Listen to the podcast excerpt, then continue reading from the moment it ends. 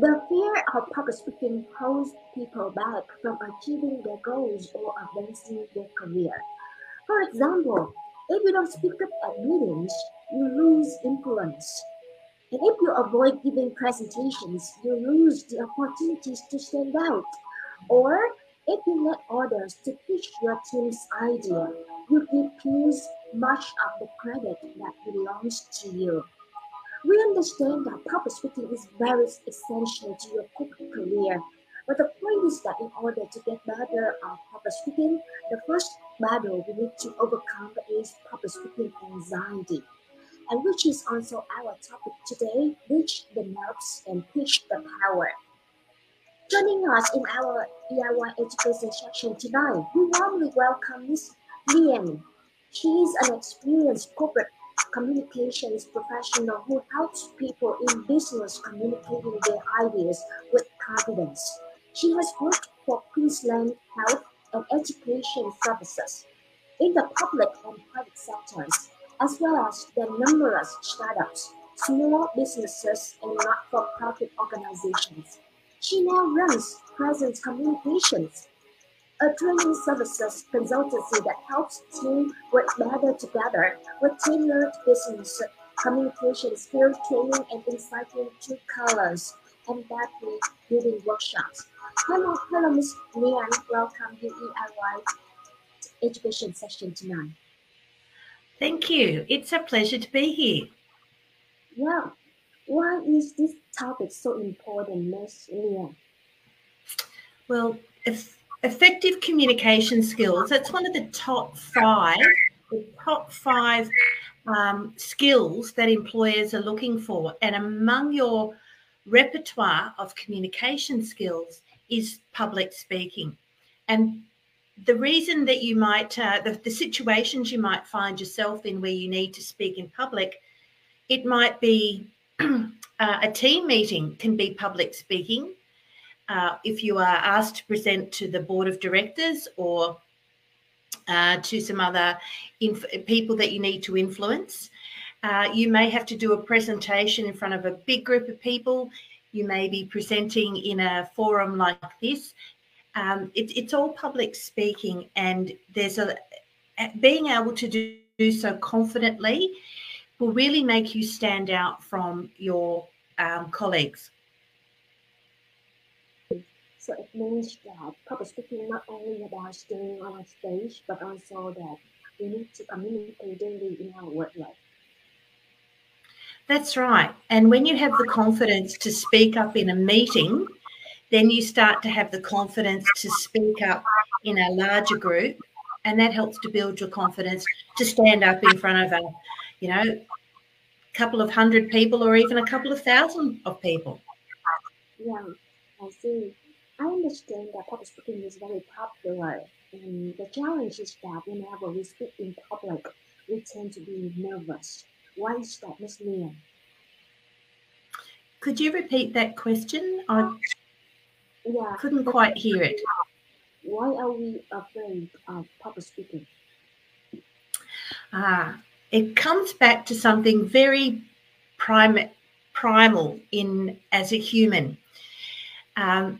When we put ourselves out there and say, look at me, I have an idea, we put ourselves in a very vulnerable situation, and we worry that people won't think that we're very good or our ideas are not very good and that they will laugh at us. Or if we go back to prehistoric times, that they will cast us aside and we'd be left alone. And in prehistoric times, we all had to live in groups for safety and for nourishment. And so it sort of comes back for humans is that when we put ourselves in that vulnerable position, we worry that we're going to get attacked or left behind. So that's often what comes to play when we go to express our ideas as well, and just physically being separated from everybody else when we are standing on a stage. And that's what can create that fear. It's a fear of rejection. That's a fear of rejection. And I understand that we have many reasons why we are afraid of public speaking. Is it different from one another? For example, that you have your own reason of being afraid of public speaking, and so do I. Do you think that each person has different views or different reasons toward public speaking anxiety? If I understand your question correctly, I think perhaps there is a public speaking gene that some of us are fortunate to have, perhaps that's in there. And I know there has been some research into whether that's a possibility. There's also about the nurturing. If we're brought up, encouraged to express ourselves, then we have more confidence to do that as grown-ups. If we are, when we're younger, if we're ridiculed for our ideas, if we're not given opportunity and support for our ideas, it can hold us back. So there's part of that sort of nurturing situation there. And there's personalities. Some personalities are very happy to have attention on them, and other personalities are, they've got wonderful ideas, but don't like being in the spotlight. They'd rather give their ideas to someone else to talk about. I see. Yeah, some people say that the host side is a bit soft. Do you still can hear us? Please comment on our live stream so that we can check our sound. Okay, so we understand that each person has different reasons toward public speaking anxieties, right, Ms. Leah? That's right, and it can take shape for different people. For some people, it's the shakes. For other people, they have a blank. And then there are other people who, something that used to happen to me, but not so much now, but blushing. I would go bright red and very blotchy. Other people get, the butterflies in the stomach or very tense. So nerves can take shape different ways in different people. Some unfortunate people experience all those symptoms. And sometimes we don't even realise that we might be feeling nervous, and it's not till we actually get in that spotlight situation that something will happen and we become clumsy, or our knees start to shake and feel a bit like jelly. So it's important to understand what are your own signs of stage fright or public speaking anxiety. It's important to understand your own symptoms of that so you can prepare for them. So something simple that you can do is if you're likely to choke up, make sure you've got some water handy. Maybe suck on a lozenge beforehand. If you know that your knees shake and wobble, see if it's possible for you to do that presentation or that speech behind a lectern or behind a podium, so you can hide your body a little bit and have something to hang on to. If you've got the shakes, it's a good idea not to be holding anything, because it just shows up more. So the more you know about your own signs, the more you can prepare and come up with other strategies. Yeah. Some people have a problem if they have a microphone and they wave the microphone everywhere so you can't hear them. So if you know that you do this when you're nervous, you need to practice speaking in a microphone and keeping it close. And a lot of it is practice.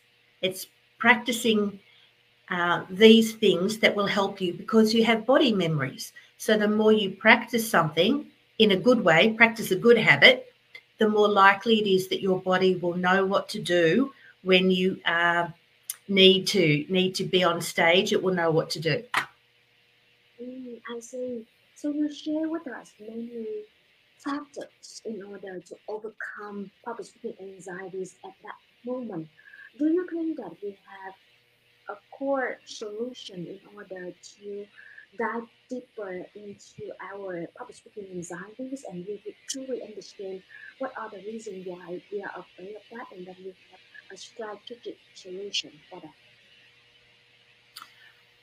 Are you asking for strategies if when you're actually speaking, or to prepare for speaking? I think that for both, before you speak or during the time that you speak. So if we think of this fear and nerves as an energy, so it's got to get out. So if we can, rather than trying to hold it all in and make ourselves very stressed, it's good if we can move. So before you going on stage, as much as possible, see if you can move, shake it out. Actually, let that energy go. It's got to go somewhere. So try and release it in that way. And sometimes it's just simple exercises. Another thing is to breathe. There are various forms of breathing that you can do, but one is that you just take that moment to stop and breathe out. And breathe in your thoughts and breathing out. And even doing something like lifting up and out, you're doing two things there, because you're exercising, you're moving in and out. And when you're on the stage, people are looking at you. So you can take a moment. They will wait for you. Take that moment to breathe in, breathe out, and go. And maybe you need to move a bit on the stage as well. Not so much that people can't keep track of you. You don't want to be wandering back and forth. It's not a tennis match. So you want to, again, this comes down to practice. So if you know that you need to burn off the energy, practice movements that are meaningful. And it's like practicing your gestures being meaningful rather than all over the place. So it's about practice. The more you practice beforehand, the better you are in control of your body, the more preparation you have. Like if you know your topic, know the message that you want to impart, know what response you want from your audience. When you know that, when you have that clarity, you're minimizing the risks associated with your sense of vulnerability. So the more preparation, the stronger you will be when you actually get out there in front of the audience. And I think it's very important to remember it's about the audience. It's not about you. You have something to offer to them. So you need to stop thinking about yourself and give it to them. So it means that we have some ways in order to prepare for our presentation, right? Could you repeat that again, please? Okay. It means that we have some ways to prepare for our presentations, right? Yep. And have you ever been to the situation that while you are speaking, then suddenly you feel very nervous? At that time, your heart is just bumping dramatically fast. In that case, how can you handle that intense situation? Again, if you have been practicing, it's good if you can practice with a friend, someone you can trust, not your mother, because your mother will tell you you're wonderful. So you need to practice with someone who will say, hey, slow down. So that when you start to notice you're getting nervous, it's like you hear your friend's voice. Again, part of that practice. If you're working with slides, and you're, it's very important that your slide deck, your slideshow, is supporting you. You're not reading it. Yeah. When we get nervous, we often try to read our notes. Yeah. Instead of having faith in ourselves, we know our stuff. And the audience doesn't know what's coming next. So if we forget a bit, they don't know that. They haven't heard this before. So we should just continue, and we can always stop and go, let me come back to where I was before. And everybody in the audience is going, yay, how brave is that person to get up and speak?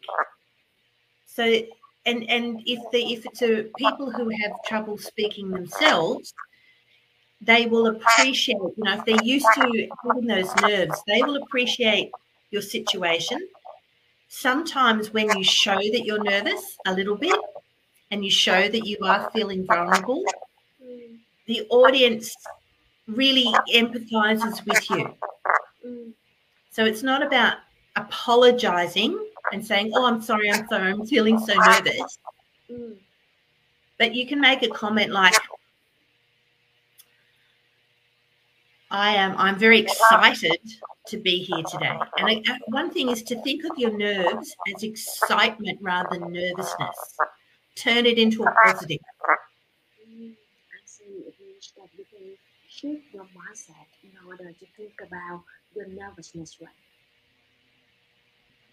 Yeah, it's if you are thinking about your nerves and dealing with them before you have to speak, then you can focus on what you have to do in that moment. I see.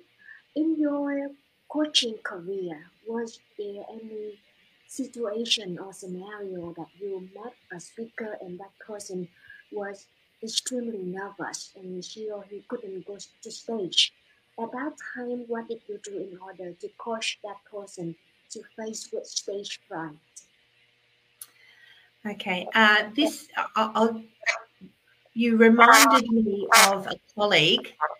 Yeah.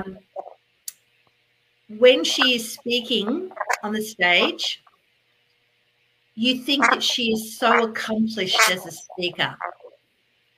But what you don't know is just before she goes on stage, she has vomited. But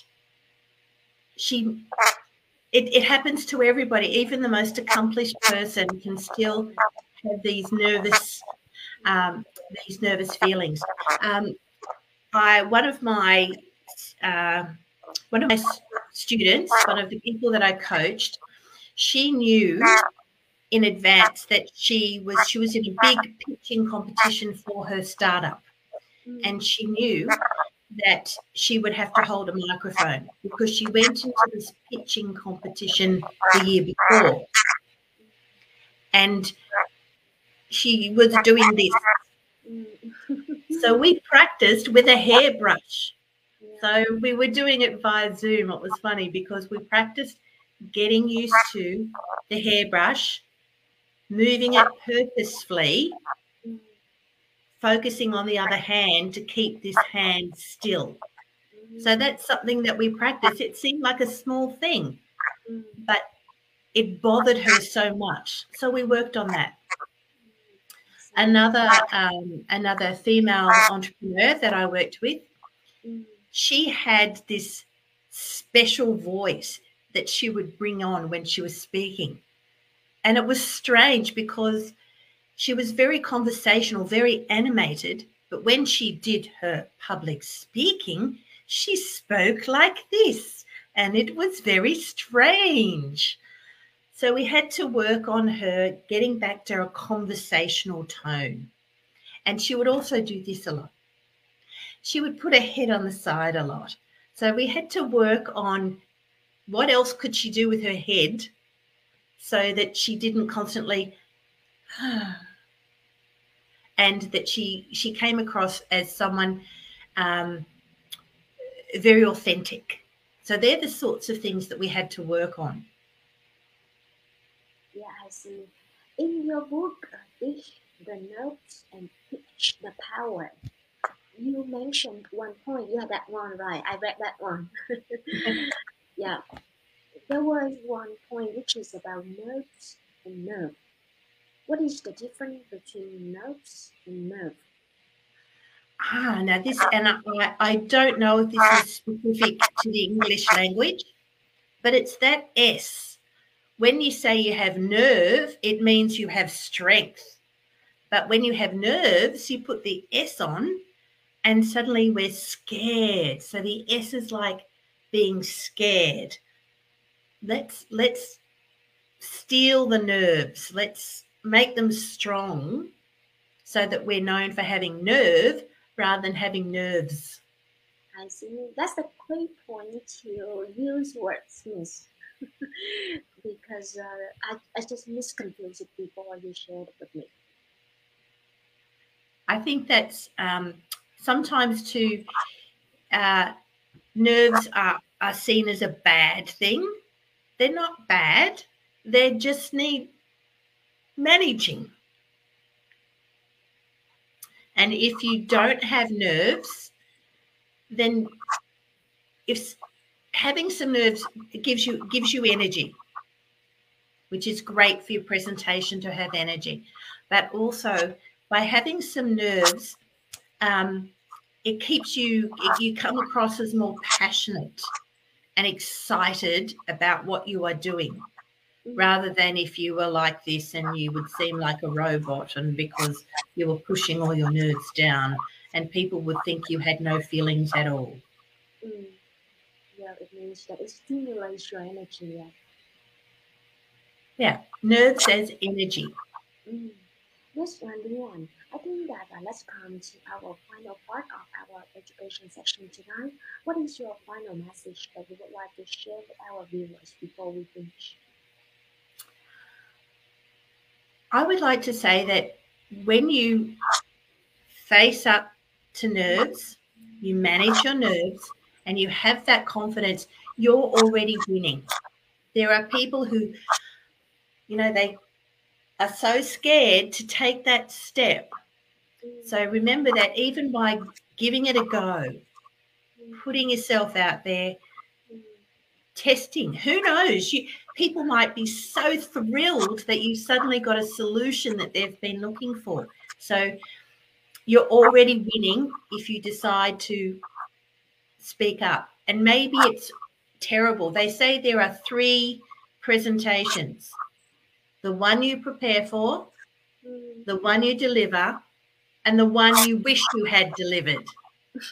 So, you know, it's always good to reflect on what you have done so that you can improve for next time.